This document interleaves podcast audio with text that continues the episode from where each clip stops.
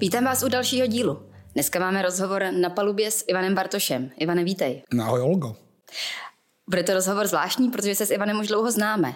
A bude to rozhovor, který dá šanci Ivana, systémového architekta, bývalého studenta teologie, absolventa knihovnictví, potom také samozřejmě předsedu Pirátské strany, ale tátu malého Bertíka představit trošku jinak. I my možná, my dva budeme mít šanci zodpovědět si něco, co jsme si nikdy neřekli. A to proto, že ten rozhovor bude o lídrovství. O tom, jaký to je vést lidi, ovlivňovat životy jiných, mnoha jiných lidí. A o tom, jak se s tím popasováváš, jak se s tímhle pereš. Na úvod bych se tě ráda zeptala, v dětství se objevilo něco? Objevilo se v dětství něco, co by nasvědčovalo tomu, že povedeš druhou nejsilnější stranu téhle země? No rozhodně asi takovýhle indicie nikde nebyly. Já si pamatuju, že jsem procházel etapama, vždycky jsem viděl nějaký třeba povolání. Na dovolený jsme třeba byli s našima ve východním Německu a tam byli nějaký číšníci, co dělali strašnou show v hospodě, tak jsem chtěl být číšník. Jo? Pak jsem viděl ten slavný film s Kevinem Costnerem, The Bodyguard, tak jsem se chtěl stát ochrankou prezidenta, protože mi strašně přišlo šlechetný umřít za prezidenta. A takhle jsem tím prostupoval. Až jsem si někde na gymnáziu vybíral, co bych chtěl dělat, co bych chtěl studovat. A tam se asi protnuly dvě věci, protože od malička mám rád ty knížky a i jsem tu Jabloneckou knihovnu sledoval i jako člověk, který rozuměl tenkrát už trochu počítačům, protože naši věděli, že to bude velká výhoda v budoucnosti umět IT a poslali mě kvůli tomu i do Ameriky na rok. Tak jsem si vybíral, co bych chtěl v tom životě dělat a padly mi ty knihovny a vůbec informační společnost jako naprostý základ a vlastně i možná cesta nějaký společenský změny. A hledal jsem pokoru a stále ji hledám a přišla na řadu víra, teologie, vstup do Československé církve husitský. Ale jestli někde vidím možná nějaký zárodek i třeba toho drobného exhibicionismu, což ta politika určitě trochu potřebuje, ale nemělo by to převažovat nad jinýma věcma.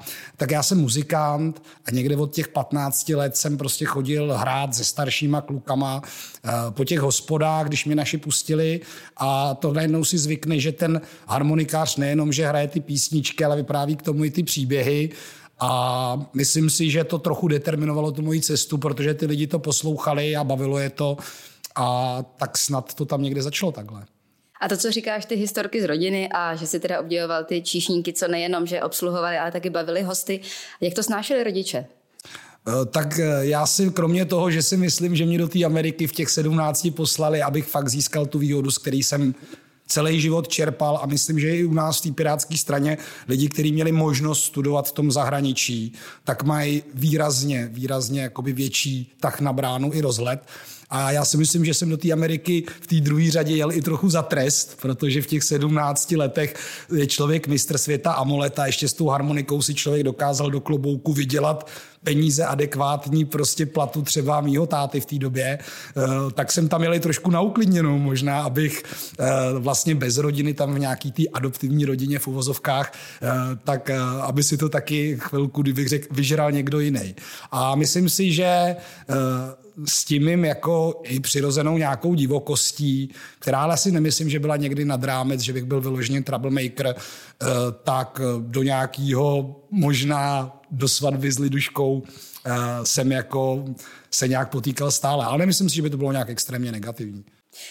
Často zmiňuješ tu Ameriku jako hodně důležitý okamžik. Já bych se jenom doptala k tomuhle na uklidněnou. Jaký to bylo z toho Jablonce, z toho prostředí, kde jsi byl doma, kde jsi měl spoustu známých, byl jsi oblíbený, předpokládám, se dostat někam, kde jsi nikoho neznal, kde jsi byl úplně sám? Musíme si uvědomit, který rok to bylo. Jo? To mě bylo 17 let, to je teď kolik? Wow, už 24 let dozadu, nepletuli se. A to byl strašný jakoby technologicky, společenský, kulturní šok.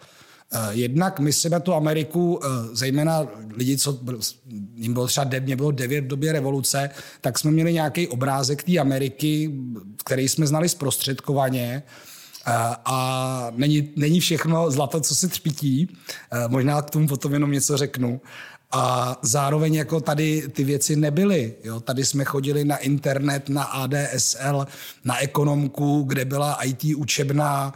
Tady nebyly žádný supermoly, jak jsme zvyklí. Dneska těžko se to třeba 20letým lidem vysvětluje, že jsi nedojela někam tady za město do nějakého nákupního střediska. A já přišel do té Ameriky, kde jsme se učili robotiku, kde prostě bylo běžný, že když se ti rozbil počítač, tak ho poslal přes noc nějakým FedExem svýmu kamarádovi na druhou stranu Ameriky a on ti ten počítač jako za 2 dny poslal zpátky opravený a on dorazil.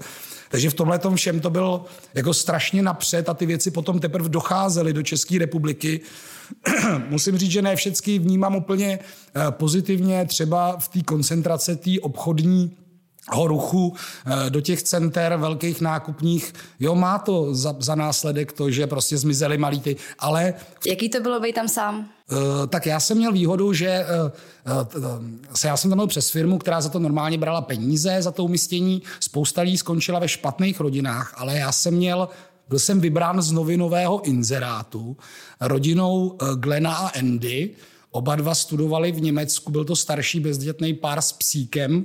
Glenn byl harmonikář a vlastně nebylo to tak, že bych vletěl do nějaké rodiny, kde by se na mě koukali jako na studenta nějakou kuriozitu, ale jako velmi intenzivně to brali jako roli podílet se na tom, aby z kluka z postkomunistické země, aby mu rozšířili ty pohledy. Takže vlastně já jsem byl strašně rád, že jsem tam získal 2 jako dospělí přes 40 let partnery, který jako respektovali, že jsem vlastně ucho z Evropy a zároveň mě tlačili, až mi to pak bylo nepříjemný i třeba po půl roce do toho, abych ten rok, který ty mí rodiče zaplatili a půjčili si na to peníze, abych ho jako co nejintenzivněji načerpal, což v té druhé půlce už jsem příliš neaplikoval. Dobře, já ještě jednou řeknu, proč se takhle ptám. Já totiž mám stejnou zkušenost a možná skoro ze stejného roku. Já jsem byla v Americe v roce 95 na půl roku v Los Angeles, takže mě bylo tehdy 10. A hodně intenzivně si pamatuju, že pro mě to odloučení od rodiny vlastně nebylo obtížný, ale co pro mě byly obtížný, byly ty kamarádi. Chyběl mi scout a bylo pro mě těžký zapadnout do party děcek s novým způsobem přemýšlení. Prostě přesně jak říkáš, kulturní šok. Ta Amerika byla úplně jiná. Takže proto tě trošku takhle zpovídám, protože mě to fakt zajímá. Tak mě bylo 17, to je dost velký rozdíl. Nechával jsem doma o pár let starší lásku v té době, takže to bylo i odloučení a v mládí člověk prožívá strašně ty lásky, že? Takže to bylo i takovýhle odloučení. A tak já jsem byl fakt muzikant a já si myslím, že i třeba kvůli tomu, že tenkrát jako jsem měl hodně načteno a měl jsem ten rozhled, tak já vlastně nemám problém se adaptovat na tu úroveň nebo prostě získat si ty nový přátele.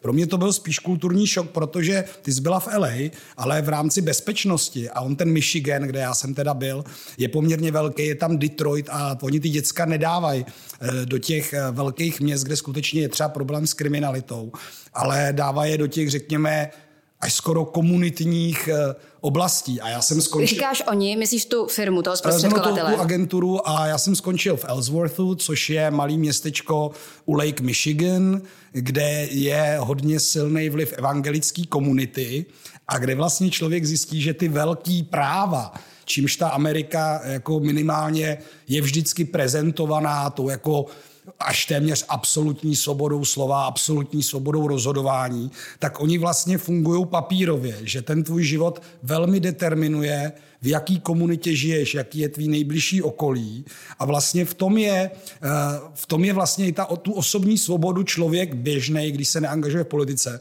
zažívá vlastně v rámci té skupiny. A třeba já tohle to i vnímám, proto se snažím v těch Pirátech, aby jsme se otvírali, ne vždycky se nám to daří, aby jsme prostě chápali, že člověk, který svůj život spojí s tou partají naší, tak on se vzdává nějaký části toho svého života, těch svých přátel, protože najednou nachází nový přátelé a bývá to jako na celou, třeba to bude lifetime pro někoho, celoživotní jako cesta.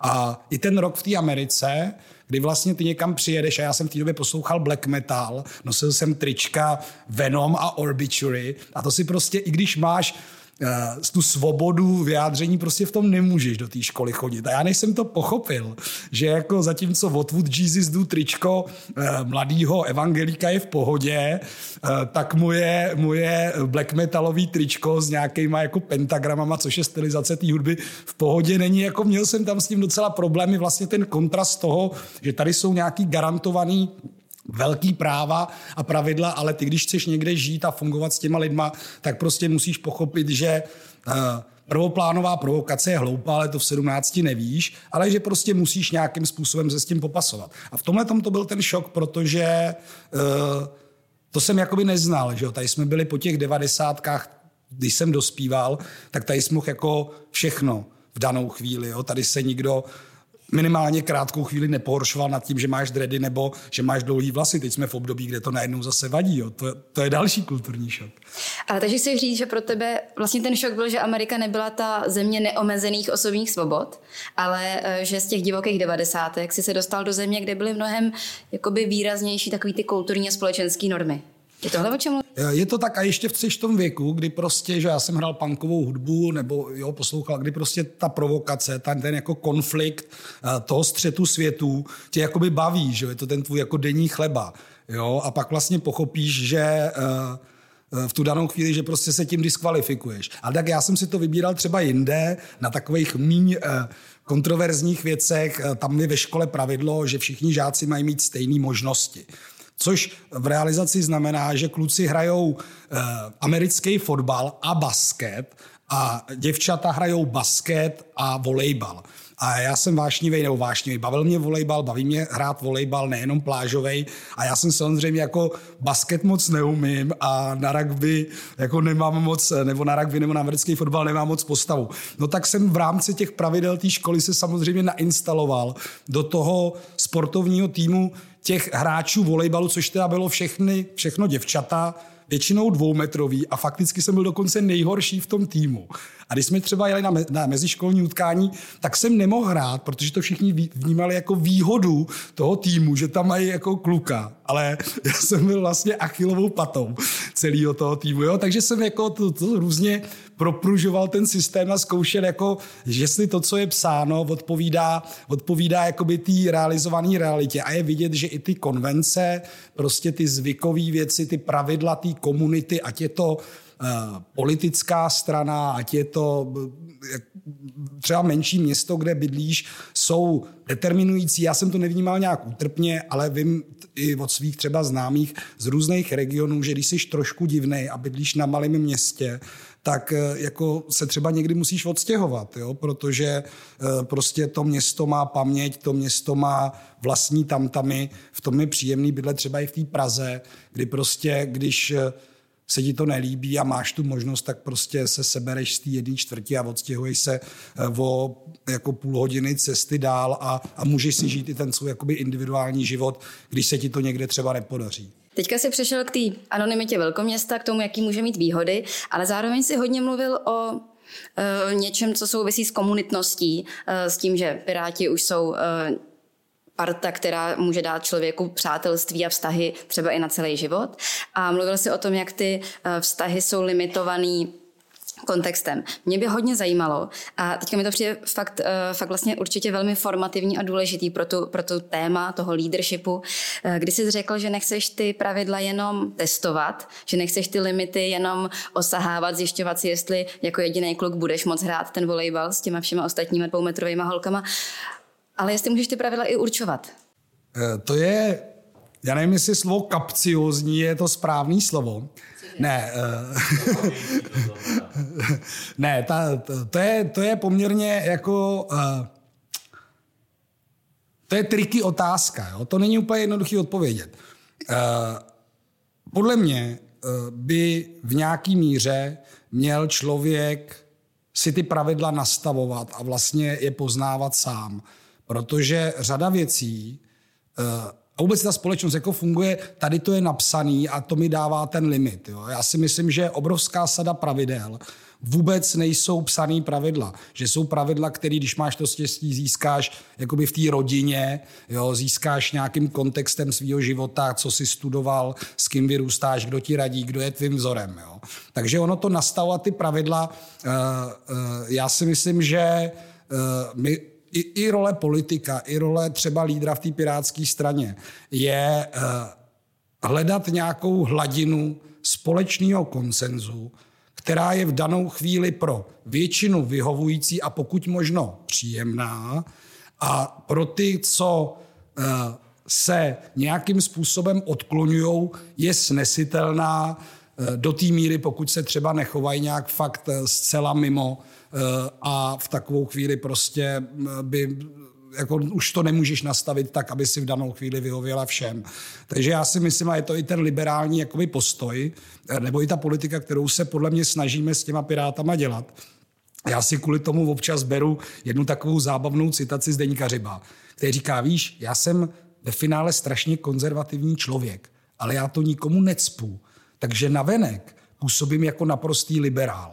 A já si myslím, že to je i ten jakoby opačný pohled na tu věc, když ty držíš nějaký vysoký etický a to neznamená, že jsi duším, standard žitejch pravidel, ne psaných pravidel, ne s bičem, nařizuju, přikazuju, nesmíš, musíš. A daří se ti to držet, tak se ti do toho vejde vlastně každý člověk, co má ochotu spolupracovat, chovat se nějakým způsobem slušně, respektovat ty ostatní. A je vlastně jedno, jestli jo, chodí v obleku, má očesanou patku a chodí do kostela a sprostý slovo neřekne, nebo je to prostě člověk, co je neformální, nosí džíny, nebo to je pankáč, nebo to je dredatej. Jo, ty lidi jako mají nějakou společenskou smlouvu. A já si myslím, že jako to je prostě i cílem té naší politiky a tak by to mělo fungovat v té straně, že nejseš a priori odmítavej k nějakým i třeba hodně odlišným názorům, ale dáváš prostředí, kde můžou zaznít a kde všichni vědí, že v nějakým globálním extrému je, aby jsme se na té planetě neudusili znečištěním, nepovraždili ve válkách, jo, a v té komunitě menší prostě jsou ty pravidla jako toho běžného života. Jako abys nechodil spát se slzama, aby si nevstával se stresem. To zní jako úplně všeobjímající svět. Jakože děláš prostředí, aby se do něj vešel úplně každej, u koho to jenom trochu jde. A teďka se chci dostat k tomu jádru pudla, že ale přece jsou situace, kdy to tak úplně nejde, kdy prostě to je těžký a je potřeba nastavit jasnějc tu hranici, že něco už fakt není přijatelný chování.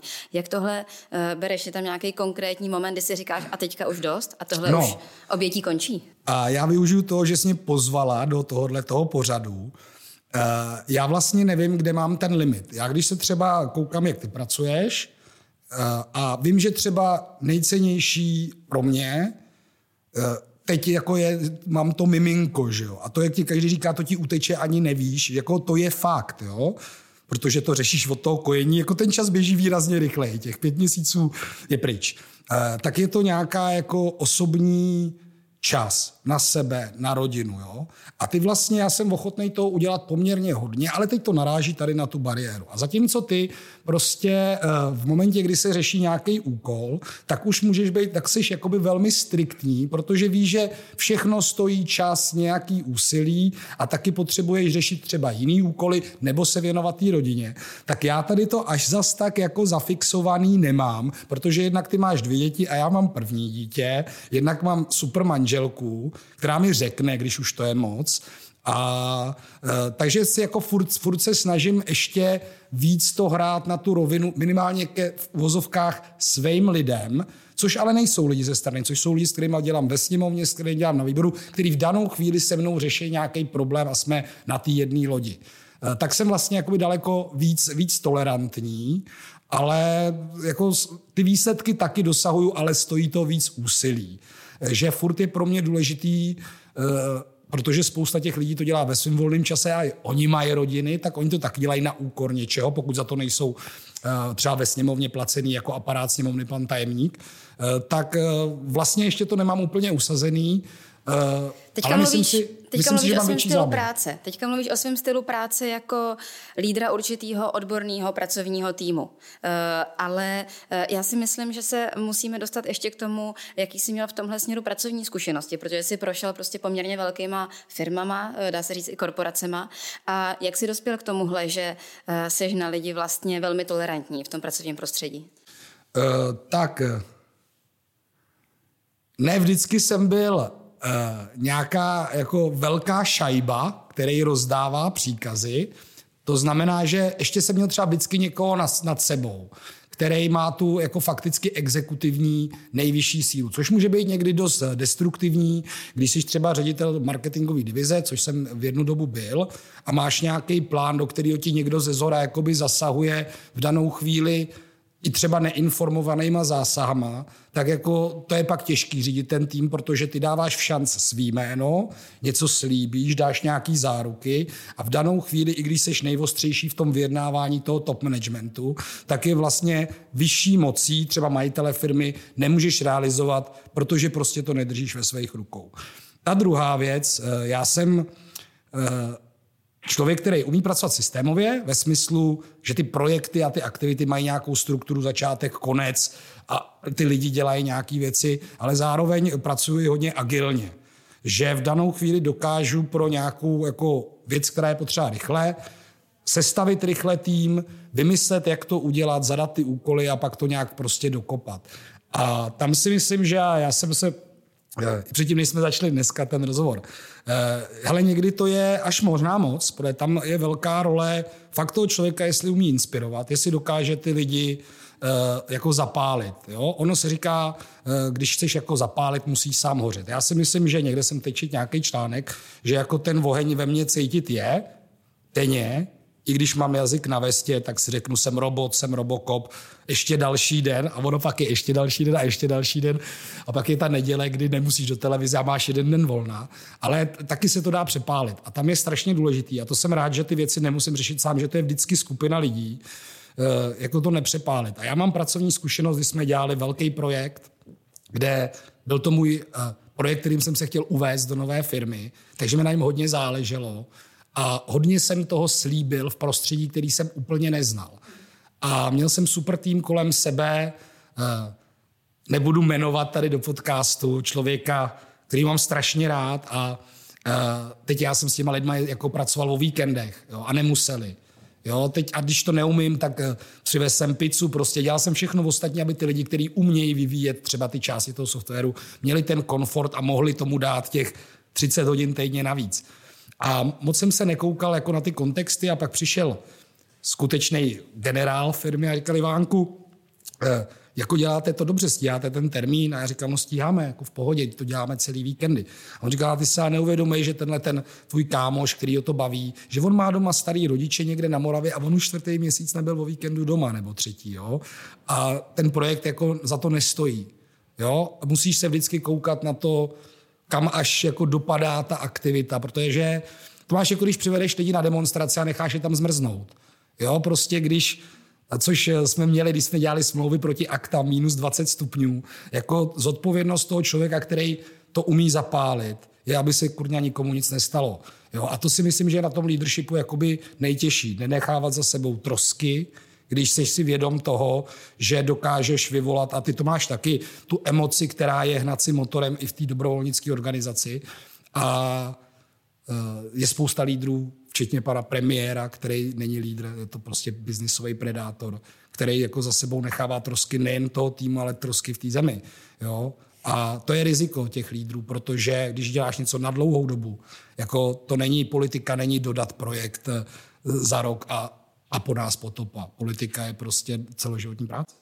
Takže říkáš inspirovat, bejt si vědom toho, že to není vyždímat a zahodit. A je ještě něco, na co kladeš ten největší důraz? Mě tam hodně zaznívá ta týmovost, ta skupina, ta parta.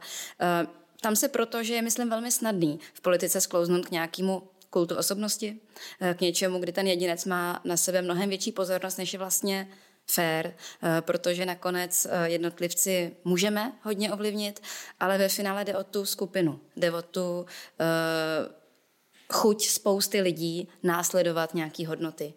A to jsem rád, že v té pirátské straně, a samozřejmě ta společnost chce toho lídra. Jo, jako prostě bohužel ta politika je chápaná skrze ty jako tu jednoosobnost, což je špatně, a já věřím, že s pirátama s tím umíme pracovat, protože proto mě tak vadějí ty debaty, byl byste premiérem, jak by se to udělal, prostě to není, země není o jednom člověku, nic není o jednom člověku, a já věřím, že v té pirátské straně ty lidi, když jsou fakt pracovití, tak mají prostor, mají i to zázemí, nehledě na to, že někdo je tady předseda a někdo je tady prostě v vozovkách řadový člen. Jo, takže důležitá je i ten moment, jako si to neuzurpovat. Jo. Není nic horšího, než když se šéf chlubí tvojí prací. Děje se to v akademické sféře, kdy spousta lidí připravuje nějaký projekt, ale je tam jméno toho jedinýho řešitele. Já si myslím, že tady v tom my žádný deficit nemáme. I řekněme s lidma, který mají dílčí části práce, tak vždycky ten kredit dáváme všem. A zapomněl jsem jednu věc říct, která je pro mě strašně důležitá. A vždycky si vážím manažerů a lídrů, co to umějí udělat. To není mikromanagement, ale ty musíš být, když někoho následuješ, přesvědčen a reálně věřit tomu, že ten člověk, když na to přijde, tak je schopnej to jít udělat za tebe. Jo? Proto mám rád firmy, kde se dělají ty rotace. Jo, ty můžeš tisíckrát vykládat, já jsem dělal pro Deutsche Telekom v T-Mobilu, někdo si jel do toho města nakoupit, ale já jsem si jel do toho města podívat na prodejnu a den jsem prodával telefony, abych viděl, jak blbej software my jim na té centrále designujeme, jak se to nedá ovládat. Jo? Prostě, když nevíš, co to je účetnictví, jdi se podívat na den do účtárny. Jo? Jako, jak musí ten člověk být nastavený, aby ho bavilo vyplňovat tabulky a ty formuláře. Jsme to měli v programu, že ministr, který navrhne systém, jeho rezort by měl být schopný ho ovládat a vyplnit ho, že by to byl takový hezký kontrolní mechanismus na to, jestli to je věc pro lidi, ale já třeba teď už nemusím stavět pódia, když někam přijedu něco vyprávět, ale ještě minulý volby s tou show Ivana Bartoše, když byla bouřka, tak jsme drželi stany, já jsem schopnej to kdykoliv udělat, a když je potřeba, tak jako nosím bedny, teď jsme dělali to velké mistrovství v tom workoutu, kde lidi cvičí na těch průleskách, suprovej sport, jo, a když přijeli na pol na cvičení lidi, co to na těch tyčích dělají tu akrobaci, tak prostě jdeš do auta a pomůžeš jim to jakoby vynosit, jo. A to si myslím, že prostě je ceněný, a každý lídr, který nejen v mikromanagementu se někde fotí, jo, ne, že pošta je zahlcená, tak se vyfotí nějaký ministr, jak tam dává jeden balík, jo, ať si tam jde na 2 dny. A to si myslím, že prostě jako je ceněný a je taky jeden z atributů lídra, že se prostě neštítí ty práce, že mu nenaroste ten řebínek, že jezdí tím MHDčkem. Teď lidi si myslí, že nenakupujeme v Albertu, jo, že neluxuje, jo, je, tyjo, politika žehlí košile, no tak jako potřebuješ košili, tak si ji vyžehlíš. Jo, a i to, dokáže toho člověk schopen, a myslím si, že ty předchozí politici, když my jsme vstupovali do politiky, už vůbec jako nebyli nohama na zemi, tak dokávat je toho člověk schopen a baví ho to dělat, ne, že to dělá, jako, tak je to jako dobrý lídr. A máš na to jenom míň času, ale rozhodně to není, že bych jako měl problém někde stloukat pódium a nosit bedny, když máme akci, kam pak třeba přijde 500 000 lidí. Mm-hmm. A teďka možná, už pojďme ke konci, si říkám, co tohle všechno, když si to takhle skládáš vedle sebe, jak ti tohle to všechno zní, když vlastně teďka jsi se stal lídrem v tandemu. Teďka vlastně máme novou situaci, jsme v koalici předvolební se STANem a ty poprvé po dlouhý době k sobě máš jasnýho druhýho lídra, předsedu strany, která stejně jako my vyrostla od spoda na podobných principech. Tak já mám Vítka Rakušana rád, jako spolehlivýho politika, co jsme si kdy domluvili, to platilo. Pro mě je to v jistý úrovni trošku těžší, ale myslím si, že to je jenom vozvyk. Když jsem se jel představit do Ústí, kde povedu tu kandidátku, tak tam nejedu jako předseda tady Bartoš, ale jedu s tím, že budu vést tam ten tým lidí, který už je z hnutí STAN z Pirátů. Takže ty najednou musíš pro skupinu, která tě nezná, ukázat, že už to není my a vy, ale je to prostě společný projekt. A já ti řeknu jednoduchý čerstvý příklad. My jsme měli včera důležitou tiskovou konferenci kvůli Dukovanům, kde jsme vystupovali 2 lidi za Piráty, 2 lidi za STAN, Petr Gazdík, Vít Rakušan, já a Petr Třešňák, a prezentovali jsme tam asi 7 věcí, které jsme řešili s premiérem. A teď jsem se koukal, jak to jako prezentujeme na venek, a vylezla z toho fotka. A u té fotky se přemýšlelo, kde já držím v ruce takový papír, jestli tam budou vidět ty věci, co jsou na tom papíru, těch 7 bodů. No a díky tomu zaostření nám odpadly ty naši kolegové z toho stanu, což já si skutečně myslím, že nebylo jako naschvál. Ale já jsem v ten moment zavolal našim lidem, co dělají, spravují facebookové stránky, a říkám, hele, chápu princip, ale to je společná tisková konference, kde citujeme, co říká ten Vítek, ale Vítek na tom výřezu není. Jo?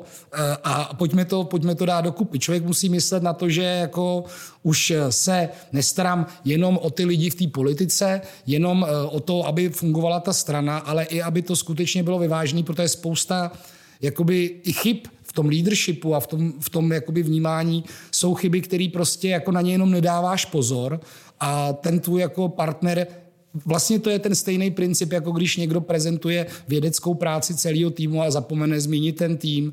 Jo, akorát já si myslím, že tam je to díky nějakému jako spíše egu, protože si myslím, že jako dělat reference na řešitele projektu je standard, který je vyžadovaný v odborném světě, a v té politice to taky funguje, ale musí se na to dát prostě pozor, když to není záměrný, protože jiní to jako záměr číst můžou, a je to i o citlivosti k těm věcem, a to tě jako naučí teprve ty situace, do kterých se dostáváš. Takže i tady se učím.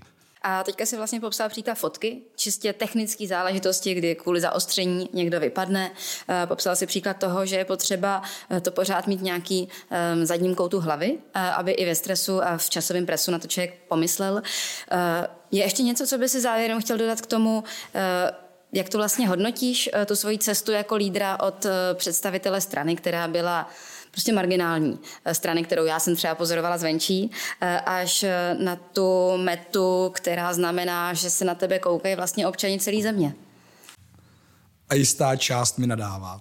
Hele, je to prostě... Já mám takovej benchmark. Já jsem před 11 lety poslal takovej nemoc adekvátním věku v tenkrát e-mail Jirkovi Kadeřávkovi, který zakládal Piráty, kde jsem popsal, kdo jsem, proč to chci dělat a jakou chci společnost. A když si ten mail otevřu, já ho občas vytáhnu, občas ho ji sdílím na Facebooku, vždycky opravím ty hrubky, co tam byly, a prostě to furt platí, jo? Což znamená jediný. Ta práce ještě před náma leží. A já řeknu ještě jednu věc, která se i pojí k tomu Vítkovi a k tomu stanu. Jo? Nejtěžší je, když nevíš, kam jdeš, když máš toho slepýho vůdce, který tápe. A my jsme se i s tím stanem prostě jasně řekli, co chceme. Jo, a když máš ten cíl, tak prostě hledáš ten způsob společné cesty k němu. Já to používám hodně často, když za mnou přijdou lidi a chtějí řešit nějaký problém, tak nejpřímější otázka je, jak to má být, aby ty jsi byl spokojený? Co má být výsledek našeho jednání? A když ten člověk to neví, no tak já mu nepomůžu. Když je to nějaká prosba, tak mu pomůžu objevit, co vlastně chce.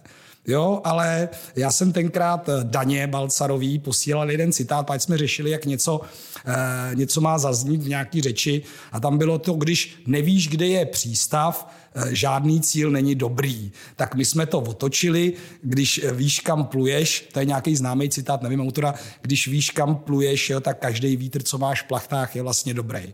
A to si myslím, že takhle jako funguje, a musí být sdílený ten cíl. Nesmí to být cíl, který si vymyslíš a táhneš za sebou prostě lidi na tom vleku, a oni ti nechávají za sebou ty trosky a životu, a to je špatný. Takže musíš ten cíl najít, musí na něm být shoda, a pak ty kroky prostě k tomu směřuješ. No. Takže v tom jako aimu, target managementu, nebo tady v tomhletom jako leadershipu, to zase jako není žádná...